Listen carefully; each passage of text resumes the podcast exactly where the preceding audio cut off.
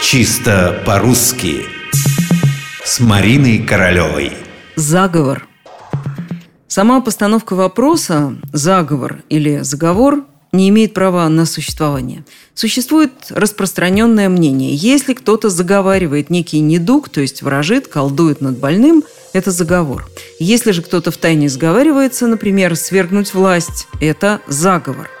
Так вот, это всего лишь заблуждение. И ответ мы найдем в словарях. Начнем со словаря ударений Агеенко и Зарвы. Там есть только заговор, никаких вариантов, никаких двух значений. Заговор и все. Тут бы нам и остановиться – но любопытство – неукротимое чувство, так что заглянем еще и в орфоэпический словарь под редакцией Аванесова. Там об этом слове говорится чуть подробнее. Во всяком случае, хотя бы указывается на то, что у него есть несколько значений. Ведь можно заговорить, утомить разговором, заговорить, заколдовать и заговорить начать говорить.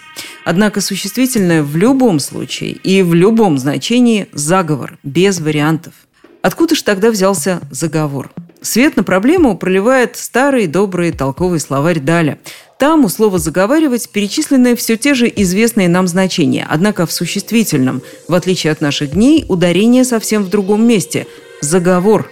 Тогда все было заговором. И колдовство, и тайный сговор. Стало быть, этот вариант приходится признать просто устаревшим. Теперь же у нас, что ни возьми, все заговор. И тоже без вариантов, как когда-то.